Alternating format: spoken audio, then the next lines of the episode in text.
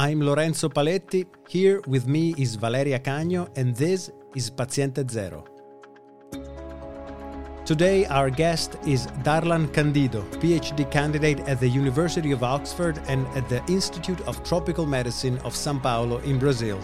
We are going to talk with him about what's happening in Brazil, where the number of cases of COVID 19 seems to be on the rise despite the high seroprevalence resulting from the first wave. Today is Tuesday, February the 2nd, 2021.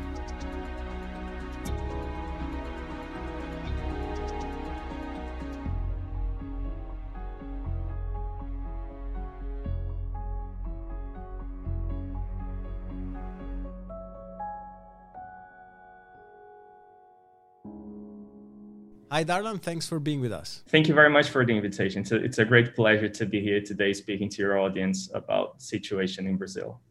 Now, first of all, uh, can you sum up uh, what's uh, up with the current situation in Brazil? So right now, Brazil is going through what we have been calling its second wave. And just for context, this is a bit different from what has been going on in Europe. In Europe, uh, non-pharmaceutical interventions, so lockdown, social distancing, and mask, um, were quite effective on bringing the cases down, not just flattening the curve, but really bringing the cases down. And unfortunately, we haven't seen this in Brazil. So Brazil, for a long time, reached the plateau that wouldn't really go down with like a thousand deaths um, a day in around 40,000 cases a day, which is huge. And in September, the numbers started to lower in October too. And then from November on, they have just been increasing, reaching another peak now in January. So right now in Brazil, we have um, more than 9.2 million cases and more than um, 200,000 um, deaths, 225,000 deaths. So Brazil is the third country in the number of cases and second in number of deaths.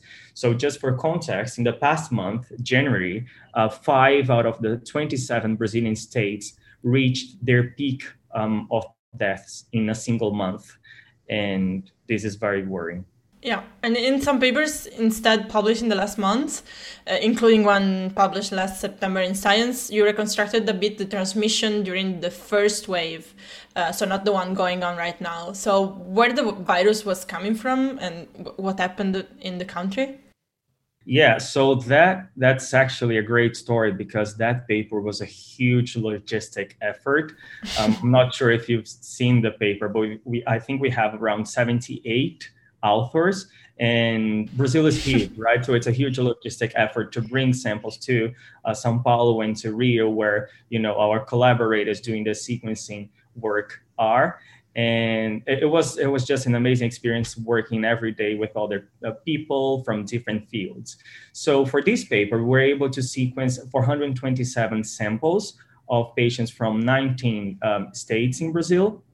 And we were able to use the genetic genomic information uh, from the virus to reconstruct uh, the epidemic, not just uh, um, geographically, but also temporally. So, when and where things happened. So, we could find, uh, we could identify more than 100 introductions in Brazil. In, and bear in mind, we only had 427 um, sequences. Had we had more, we probably would have found many more um, too and uh, most most of these introductions happened in southeast Brazil, but some in northeast Brazil too. And uh, we were able to find three different clusters of transmission in the country of local transmission, the, the biggest ones, of course. So one of them, cluster one, was from Sao Paulo and, and mainly uh, told the story of transmission in Sao Paulo state. Um, cluster two was mainly in southeast Brazil, where Sao Paulo is, but we had sequences from Rio and other states in that region. And also, this is the cluster that later on spread throughout the country. And we had a cluster specifically from the state of Ceará in, in northeast Brazil. Uh, now we know that other states also had their own introduction from other countries because we have more uh, genomic data. Mm. But, but back then, that's all the data that we had. Um, and these introductions, they mainly uh, came from Europe even for the different clusters, they all came from Europe. And that was quite interesting to see that we had no introductions from China or from the US at that point. But um, but um, mainly from Europe. In that paper, we also looked at the um, transmission of the virus in the country. So now I'm talking about epidemiological data, so case counts. And um, this was really interesting because this part of the, the work was done together with Imperial College in London. And we basically used um, um, severe acute respiratory infection cases together with mobility data, uh, anonymized data, cell phone data from Google and Inloco, which is this company in Brazil and we were able to use the mobility data to, to catch the fluctuations in the transmission of the virus. So we were able to estimate the R number. Okay, yeah. So basically, the reproduction number just tells us, um, on average, how many people one infected person transmit the, transmits the virus to. So let's say if I am infected and the reproduction number is three, I'm on, I'm going to on average uh, pass the virus down to three more people. And the, the importance of the, the reproduction number is that it, it's an, a good way to track the, the spread of the virus and to understand what the epidemic is going to grow or it's going to decrease. Um, and so what we saw is that before the non-pharmaceutical interventions were um, introduced in Sao Paulo and in Rio, and here I'm talking about the cities, we did this analysis at a city level. Uh, the reproduction number for these cities was between three and four.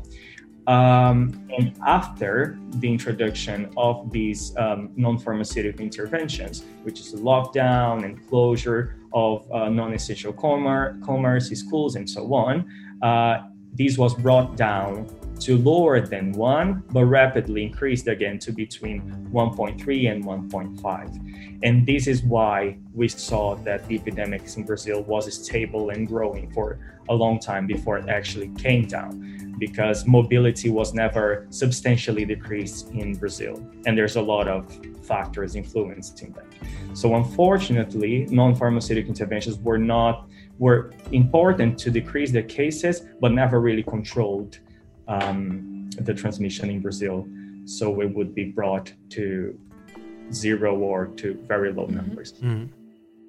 And now we hear that some of the areas largely affected by the first wave, like uh, Manaus, are seeing again an increase in uh, new cases. And you are facing lack of oxygen cylinders and hospitals that are at maximum capacity. And considering the first wave, do you believe herd immunity should have played a role in containing the, the contagion in this second wave? So that's the, the $1 million question, right? Everyone wants to know that.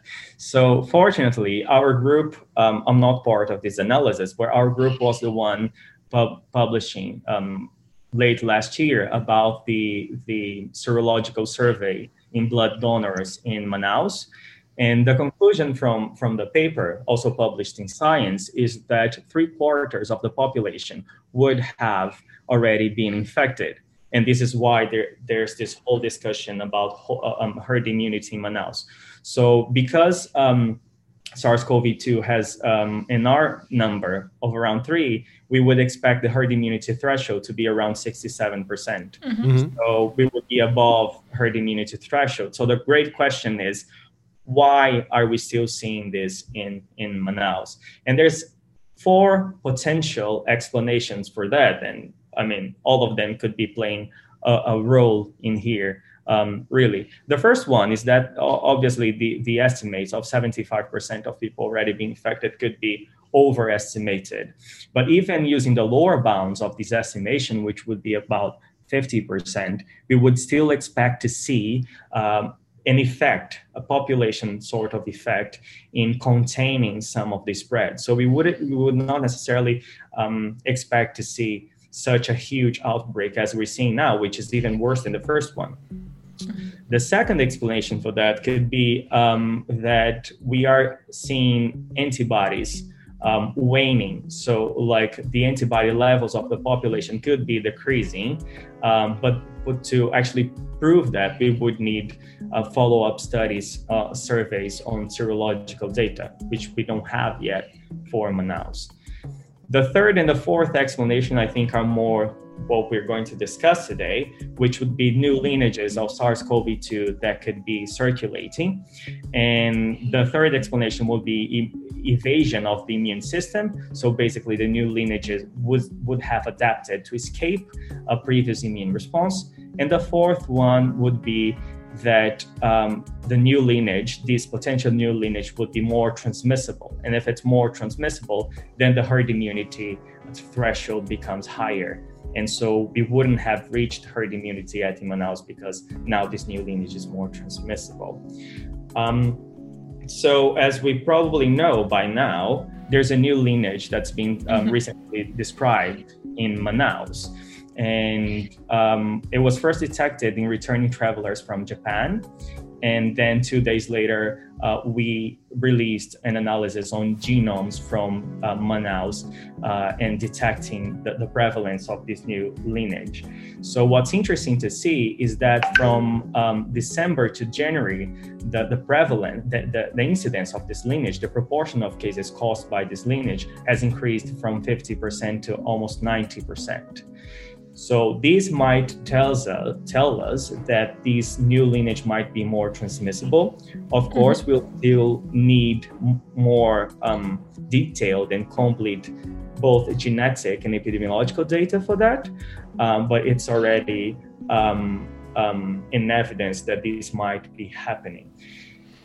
So you think you think that then the third, both the third and the fourth hypothesis can play a role so that for sure i mean if you if we also do the some some comparison with the what so-called english lineage i mean it would be nicer to call them with the b.1 but then it's just easier when talking to understand um, yeah. so then we know that this increase in the abundance of the variant is is kind of proving that there is an increased transmission or i mean there is a competitive advantage let's put it but then uh, do you think it's just one or the other or you really think that it might be also that i mean we have some clues that is it might be also some evasion of immunity of previous immunity with these mutations?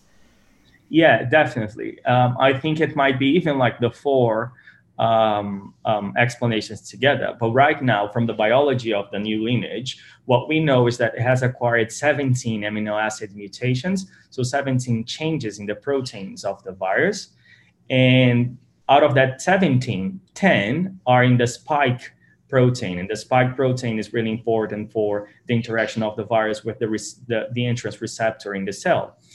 Um, and comparing between um, the UK lineage, the Brazil lineage, and the South African lineage, um, uh, until today, we thought that they, the three of them only shared one mutation, one of these mutations, mm-hmm. the spike, which would be the 501 um, and 501Y.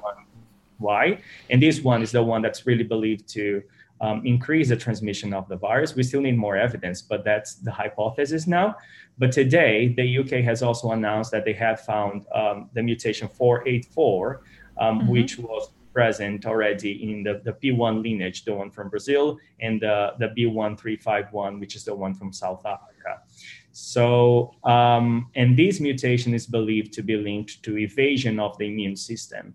So, a few studies, in vitro studies with uh, um, convalescent serum. So basically, serum of patients that have um, that have survived and that, that are now well from a coronavirus infection was tested against this uh, new lineage and it, this mutation, and it would be more difficult to neutralize this virus and uh, avoid um, infection um, with this, this, this previous immunity, immunity given by antibodies. So yes, um, the, we have some evidence that this might be going on. What we need now is neutralization studies and other studies um, using this new lineage from Manaus to, to prove experimentally that this is the case. And this lineage has been identi- identified in Manaus or also in other region of Brazil. And then I have another question. Uh, do you think is convergent evolution? I mean that these are like distinct lineages that because of transmission, then these mutations are selecting independently in different areas of the world? Or is there any evidence of early transmission of, I don't know, one virus with a single mutation and then acquisition of additional mutation in, in a specific place? Yeah. So for the first question, um, the, the mutation was the the new lineage was first detected in, in Manaus, but now it has already been detect, detected at least in one more state in Brazil, which is São Paulo. The thing about Brazil is that São Paulo being the, the main hub for human mobility in the country, especially when it comes to air travel, um, once the, uh, a new lineage or anything has really spread to Sao Paulo, then it will eventually spread to the rest of the country because of how well connected it is to all of the other parts parts of the country. So just to have an idea to to the people listening to the podcast. Sometimes you have to fly from North Brazil to Southeast Brazil to then fly to Northeast Brazil again so it's it's yeah it becomes quite difficult and that's that's really bad for for viruses spreading for epidemiology really. Um, yeah so regarding the convergence and what we probably call parallel evolution yes we don't think um, that these lineages are all related to each other. So, um, from what we know so far, the P1 lineage, which is the Manaus one, has evolved from the B1128, which is the, link, the one of the main lineages circulating in Brazil since the start of the, the pandemic, really.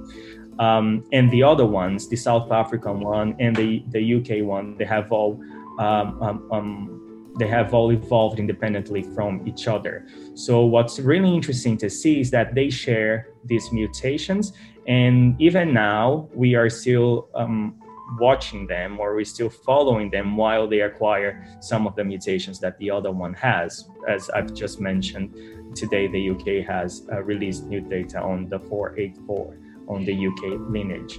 So, um, which is not um, which is not it's concerning but it's not surprising given the fact that we already know that these mutations probably confer um, advantage, advantage to the virus. And given the number of people that are infected in these countries and really worldwide they will start to probably um, uh, arise independently in other lineages too uh, on a different note, a lot of uh, clinical trials of vaccines were run in Brazil.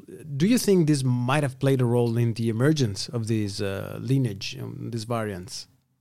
Uh, the honest answer is we don't know, but at this mm-hmm. point, we don't have any evidence to think that clinical trials would have been the cause of the new lineage.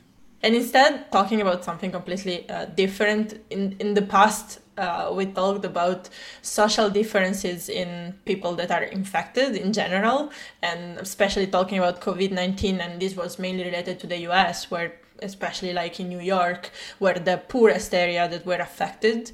Do you see something like that in Brazil, like the, the richest part of the population getting less infected than the poorest, or, or any social difference in the spread of the virus? Yeah, so at the beginning of the pandemic, what we really saw in one of our papers was that there was a an inequality in terms of access to to diagnostics of, of being infected with the COVID.